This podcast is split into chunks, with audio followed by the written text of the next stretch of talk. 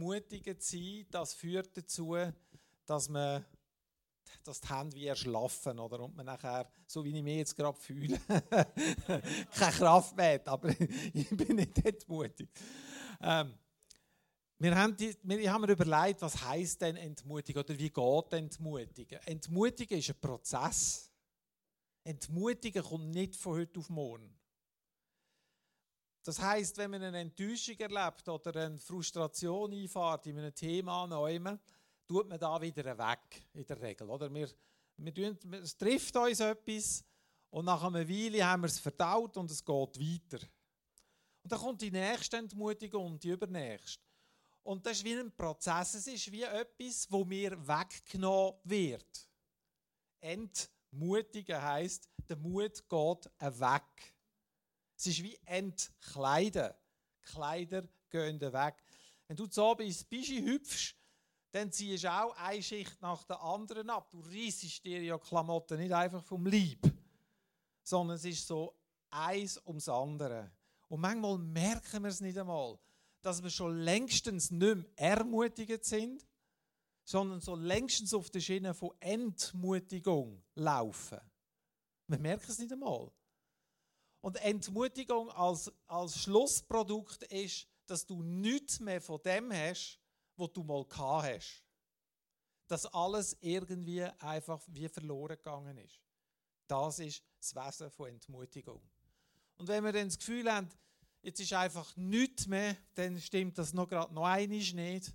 Wenn du meinst, hast nichts mehr, kommt etwas anderes, dann kommt Angst, dann kommt Unsicherheit, dann kommt Resignation und dann machst du gar nichts mehr. Also im, Endeffekt, die Leute, die, ich, wo, wo mit Depressionen so ganz viele Schwierigkeiten haben, haben ja, die meisten von ihnen haben ja ganz viel Schlimmes erlebt.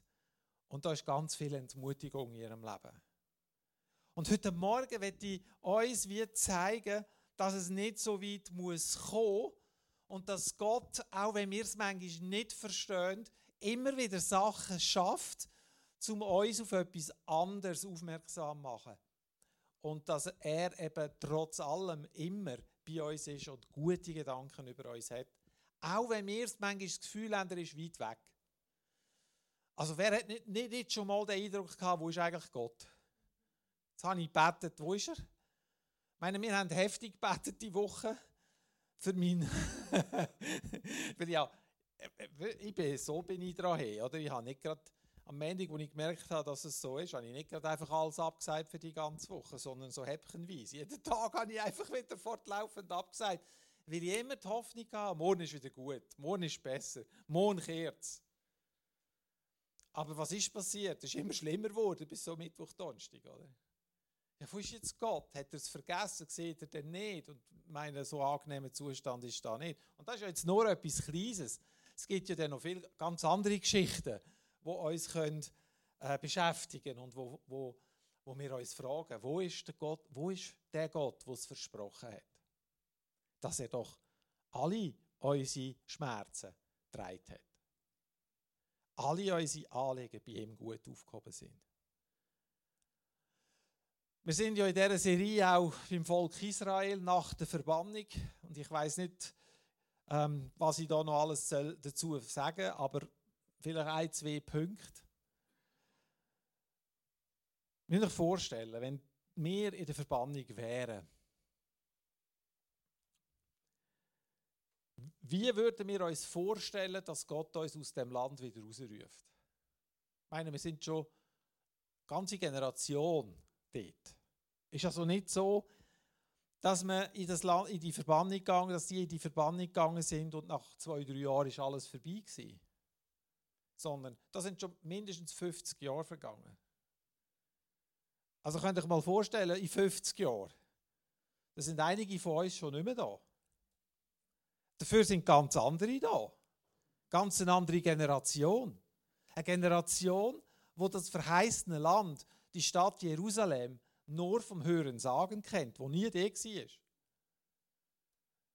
Und da müssen wir, auch nicht, müssen wir auch nicht denken, dass die Juden den ganzen Tag auf dem Stängel gehockt sind und nur gewartet haben, dass sie jetzt gehen können. Die sind in ihrem Geschäft nachher, die haben ihre Häuser gebaut, die haben ihre Familie müssen versorgen.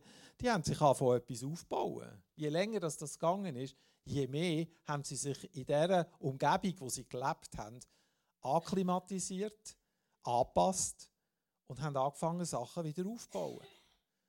So ist das Leben, oder nicht?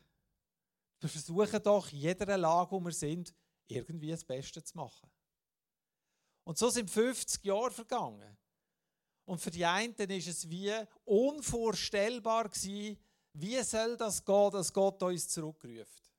Andere haben das Brennen für Jerusalem immer gehabt und für Israel und haben sehnlichst darum gebetet, dass doch endlich etwas passiert. Vielleicht, vielleicht haben Leute dort, die das ganze Leben lang die sind schon, die als Jung in Verbannung haben müssen, haben 50 Jahre gebetet dass doch da endlich möge geschehen.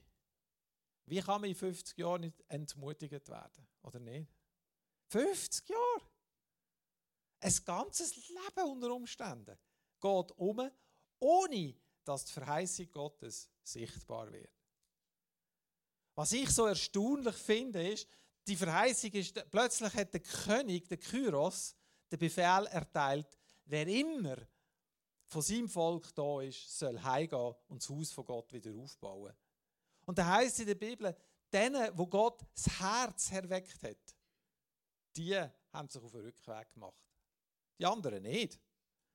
Es sind viel weniger zurück, als dort sind. Der größere Teil vom Volk ist geblieben. Wir haben gefunden, hm, auf das Abenteuer lassen wir uns nicht. Jetzt haben wir uns hier alles aufgebaut. Wer weiß, was wir dort erleben?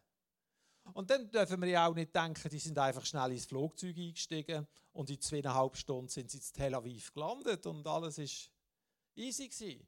Sondern sie sind monatelang durch die Wüste marschiert. Mit Sack und Pack, mit Kind und Kegel. Mit, mit ihren Tierli, mit ihren, mit ihren äh, Eseln und Ochsen und was für Geblöck das war den ganzen Tag.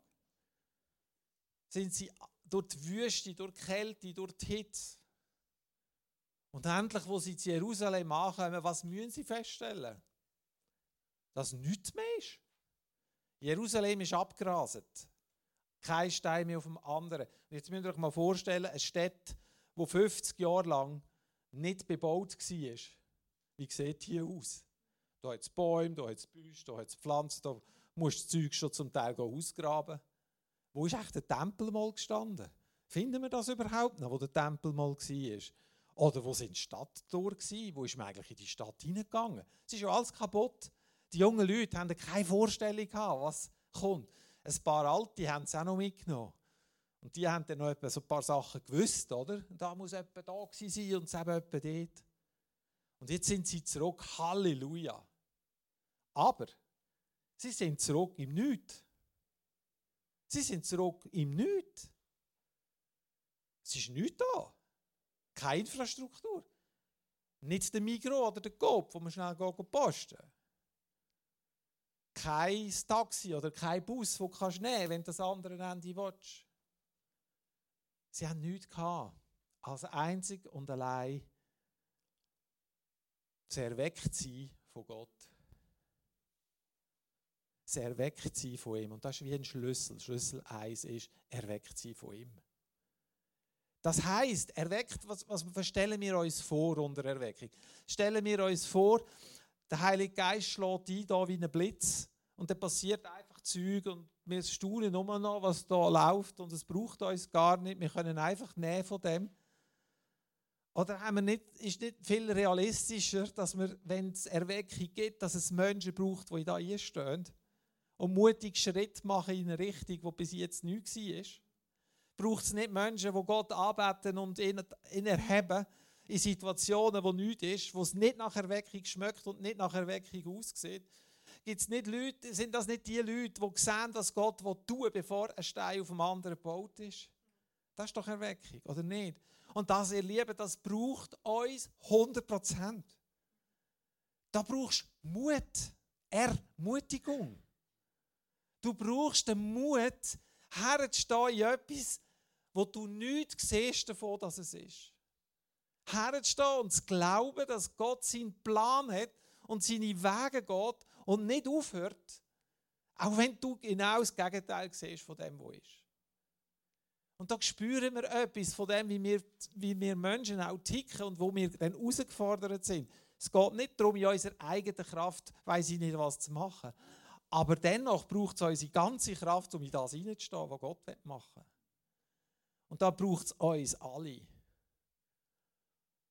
Das hat Gott mit uns vor und Gott hat uns befähigt und darum möchte er uns ermutigen. Sie sind jetzt zurück in dem Land, wo nichts ist. Wo nichts ist. Und sie bauen, die, die, sie vergraben, sie, sie tun als erstes den Brandopferaltar wiederherstellen. Dort, wo er mal war. Ich wäre gerne dabei gewesen, bis die herausgefunden haben, wo der genau ist. Vielleicht haben sie da noch eine Trümmerteile gefunden, so ein Horn oder auf der Seite, so die Hörner. Ah, da ist noch ein halbes Horn und da ist noch etwas. Und sie haben den Altar wieder aufgestellt, damit sie den Opferdienst wieder haben können aufnehmen Und die Opfer stehen ja immer für Anbetung vor Gott, oder? Also sie haben mit dem angefangen. Dann haben sie angefangen, das Fundament vom Tempel wieder auszugraben. Die müssen ausgraben. Wir müssen Grundriss machen, dass man überhaupt gesehen hat, wo müssen wir überhaupt bauen. Wo ist der Tempel überhaupt einmal gestanden? Wenn ihr schon mal in Jerusalem sind, man kann die alten Quader, die riesigen Quader, kann man sehen. Und das sind Megabröcke, wie die die umgefugt haben von Hand mit, mit ein paar Baumstämmen als Mittel ein paar Seile, ist schon eine beeindruckende Leistung. Die hatten keinen Tieflader, der 40 Tonnen hat lüpfen und so sättiges Zeug. Oder? Das haben sie nicht gegeben. Und kaum haben sie angefangen, sich wieder so ein bisschen, also weißt, einfach so ein bisschen einleben dort und so das Nötigste, das Allernötigste wiederherstellen. Schon bald kommt der Widerstand, der nächste Widerstand. Die rundum, weil das ist das Prinzip ja von den Assyrern, die haben ja ganze Völker austauscht, die haben die verschleppt, die, Juden weg, aber andere dafür dorthin. Und die Leute leben jetzt dort seit 50 Jahren.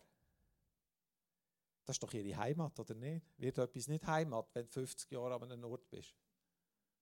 Jetzt kommen da die Juden da. Und jetzt wollen die da, was wollen die? Was, was, was, was? Die Stadt wollen sie wieder aufbauen.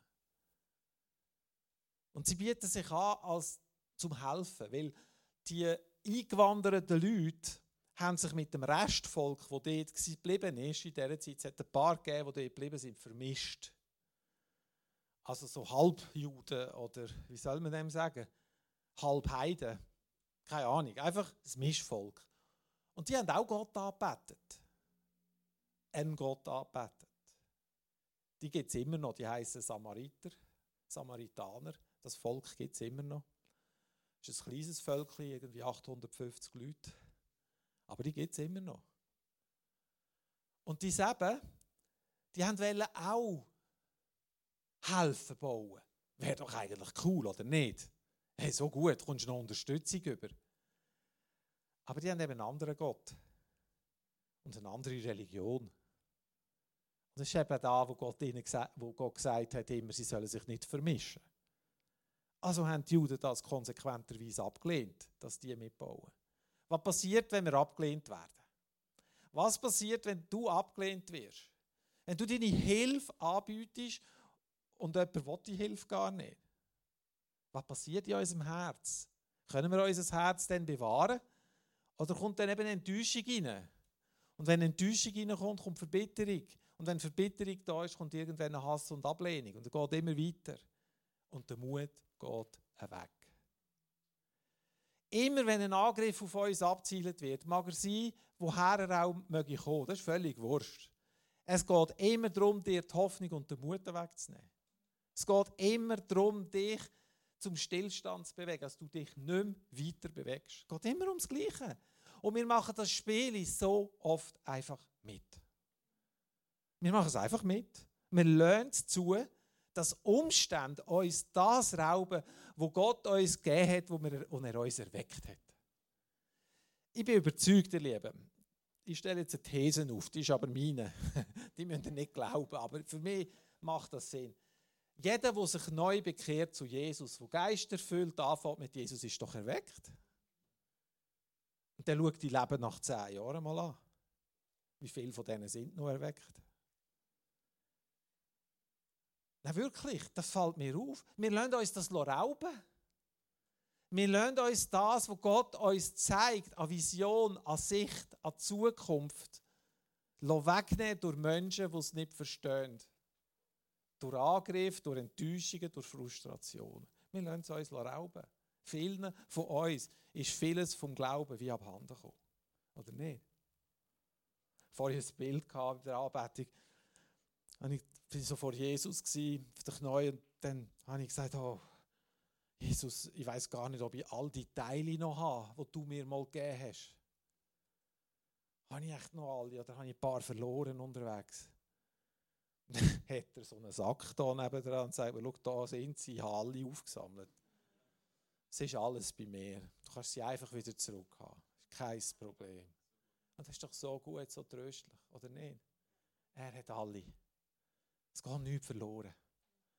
Auch da, wo wir meinen, wir haben es nicht mehr. Und vielleicht, vielleicht müssen wir mal Buß tun. Buß tun meint ja nicht, in Sack und Asche euch schlecht fühlen. Buß tun meint ja, umkehren, auf einen anderen Weg gehen. Weißt du, auf einen anderen Weg. Den Weg umkehren, das ist Buß tun zurück dorthin, wo du, wo, wo du die Teile verloren hast, die dir wieder schenken vom Vater. Und sagen, und ich lade nicht zu, dass die Entmutigung mich entkleidet und mir alles wegnimmt, Stück um Stück, was Gott in mein Leben hineingegeben hat, an Sicht, an Vision, an Träume. Wie viele Träume haben wir gehabt, als wir jung waren, und wie viele Träume sind unterwegs irgendwo gestorben? Einfach gestorben, das ist so traurig. Die, die Juden die am Bauen waren und die, die Samariter abgelehnt haben, das Resultat von dem war, dass die einen bösen Brief geschrieben haben an den König, die Juden angeklagt haben, die bauen die aufrührerische Stadt wieder auf und Jerusalem ist eine böse Stadt. Und sie haben Sachen genommen, und ich glaube, das ist der nächste Punkt, sie haben Sachen genommen, die wahr sind und haben sie verdreht und eine Lüge daraus gemacht. Das ist die Strategie auch vom Find. Uns, unser Versagen vor Augen zu halten. Schau, schau, mit Andrea kannst du nicht. Das geht einfach nicht. Die Andrea, vergiss es einfach, das geht nicht. Die Andrea ist so und so und darum geht es nicht. Aber das stimmt nicht. Die Andrea ist nicht so und so. Ich nehme sie einfach als Beispiel. Äh, ich muss es immer sagen, ich will nicht, dass da falsche Bilder in ihren Herzen wachsen. Und wir lassen es zu, dass wir, dass, wir, dass wir uns selber oder unser Gegenüber immer in dem Licht sehen, wie wir jemanden schon kennen. Der hat uns schon zehnmal enttäuscht. Dann wird uns auch noch das elfte und das zwölfte Mal enttäuschen. Also lassen wir es sein. Machen wir nichts.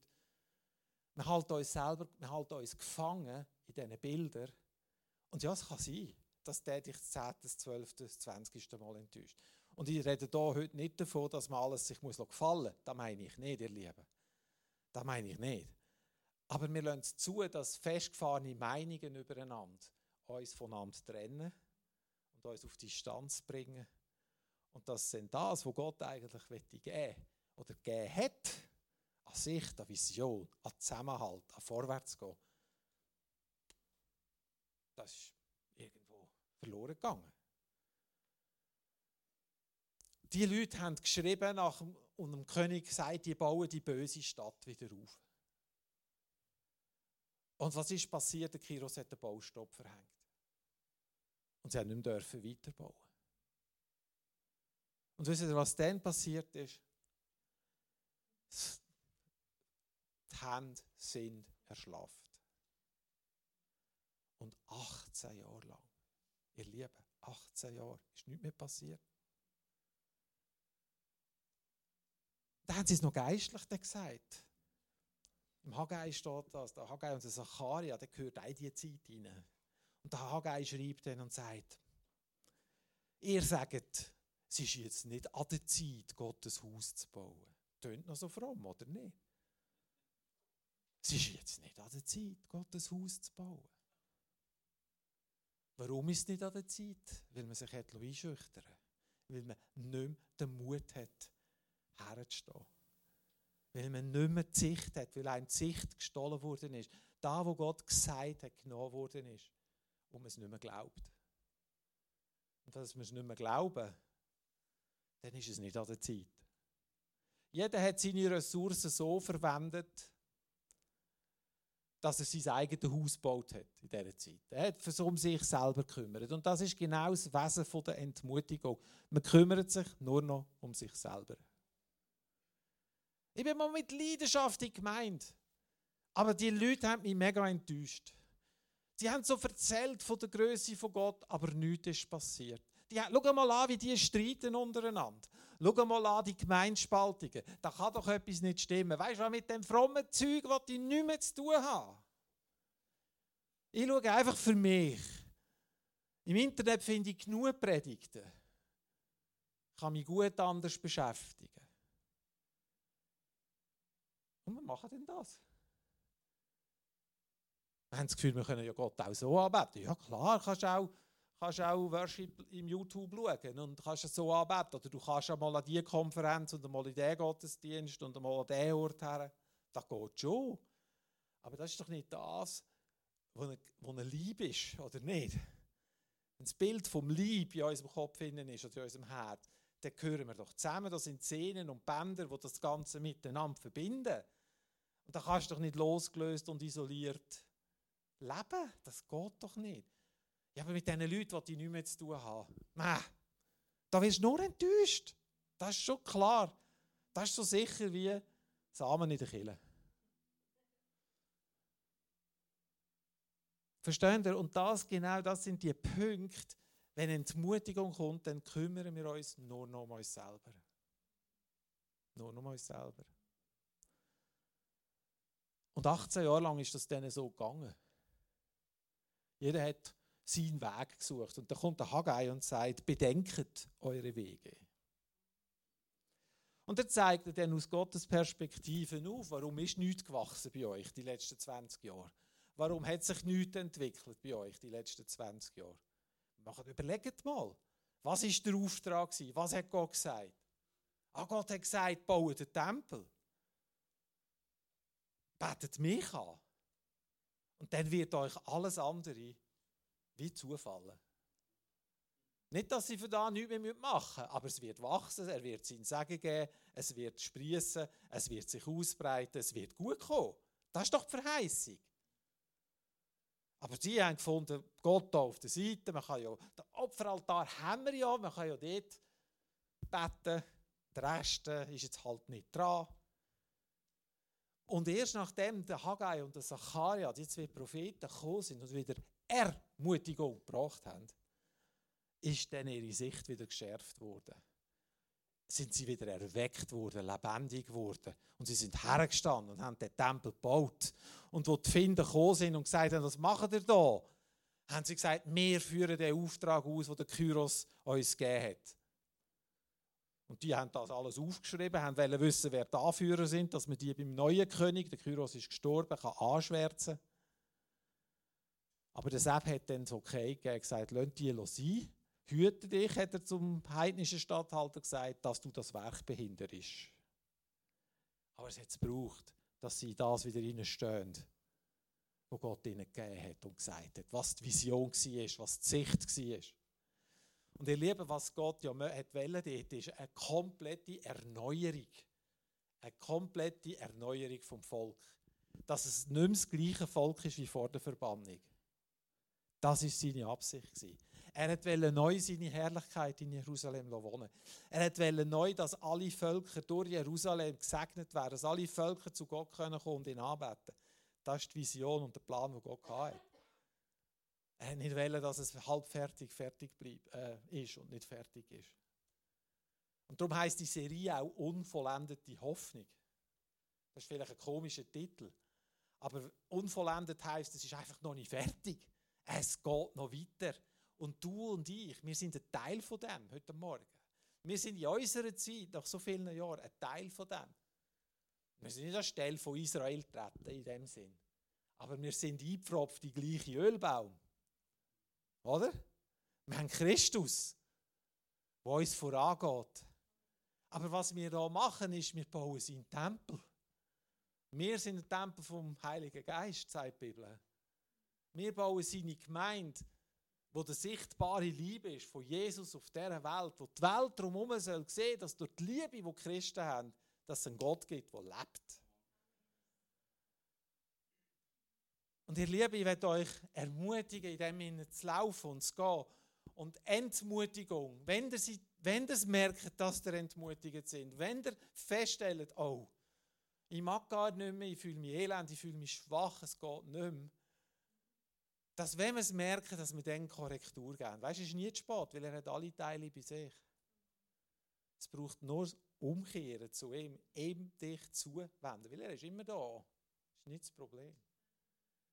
Und dann wirst du in eine andere Richtung gehen, dass die Vision, da, wo Gott gesagt hat, wird. Ich glaube da heute noch. Und ich glaube heute noch, dass man Schwierigkeiten in der Gemeinde kann überwinden kann, statt dass man muss daraus laufen Und ich habe schon so viel gesehen, daraus laufen. Ich sage euch da. Ich weiß, was Entmutigung bedeutet. Ich kenne das. Aber ich weiß auch, dass er stärker ist als da. Und wir lernen einfach nicht. Und wie, die Frage, wie die Frage ist, wie kann ich denn machen, dass ich nicht entmutigt werde, was kann ich tun? Dann sage ich dir, lies doch einmal die Sprüche. Das ist nämlich eine Betriebsanleitung für ein geisterfülltes Leben. Weil dort sind alle die, die Prinzipien von Gottes Königreich, die findest.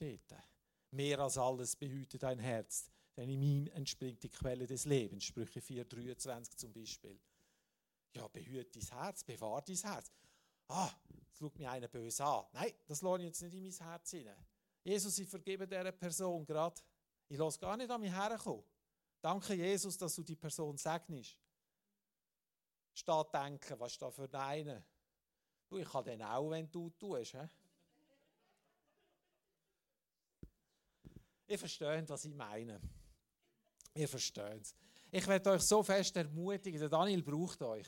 Daniel und Sarah brauchen euch wenn ihr sie im Glashaus sehen wenn ihr ihn hier vorne sehen und beobachten, was er jetzt macht, ob jetzt echt da gut ist oder nicht gut ist, funktioniert einfach nicht.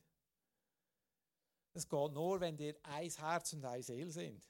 Mit dem meine ich nicht, dass ihr alles immer super gut finden müsst. Das ist nicht Meinung. Dass wir keine eigene Meinung dürfte haben. Aber dass die Gemeinde vereint ist und miteinander vorwärts geht. Mit dem Daniel, mit der Sarah mit ihren Kids, dass sie sich dreht wissen von euch und dass ihr euch dreht wisst von ihnen. Und dann kommt es gut, ihr Lieben. Dann bin ich überzeugt, dass wir von Reinach noch werden hören.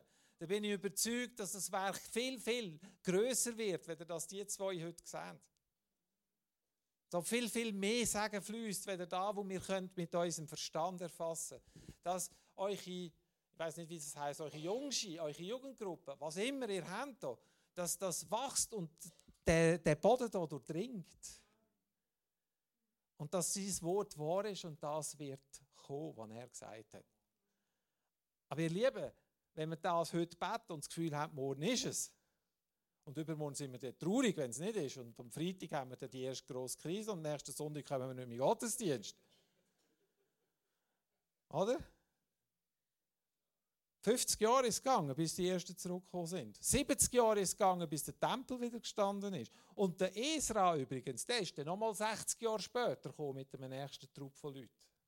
Also es war nicht so ein Instant-Kaffee, wo dann einfach schnell anbrühen, trinken, fertig, oder? Das war ein langsamer Prozess. Wieso Gott das, das so macht, keine Ahnung. Ich habe schon das Gefühl gehabt, es wäre schon gut, du würdest manchmal ein bisschen eher kommen. Aber wer hat das nicht schon auch gedacht? Ihr Lieben, ich will, ich euch einfach ermutigen. Nicht entmutigen, sondern ermutigen. Gott ist gut. Und er nimmt nichts von dem zurück, was er dir gegeben hat. Die Sprüche, lass dich von seinem Wort ermutigen. Hab ein offenes Ohr auf das, was der Geist sagt. Auf das, was er sagt. Hab ein offenes Ohr auf die Sekunden oder Minuten, wo du etwas von seinem Geist vernimmst und lass es zu, dass sein Geist dich prägt. Das ist auch so etwas. Wir müssen entscheiden dafür. Wenn ein Impuls von ihm kommt, kannst du sagen, ja, wäre ja schön, wenn es wahr wäre, aber ist schon wieder sowieso wieder nichts. Oder du kannst sagen, danke Jesus, ich nehme dein Wort, ich esse dein Wort, ich glaube dein Wort und ich gehe in dein Wort. Und die Leidenschaft und die Liebe wird zunehmen. Und wir werden das Feuer raustragen in die Welt, wo Jesus braucht. Und es braucht euch dazu, es braucht mich, es braucht uns alle. Danke, so viel Mal habt ihr mir zugelassen. Ich segne euch einfach für das neue Jahr. Ich segne euch mit Daniel und Sarah zusammen.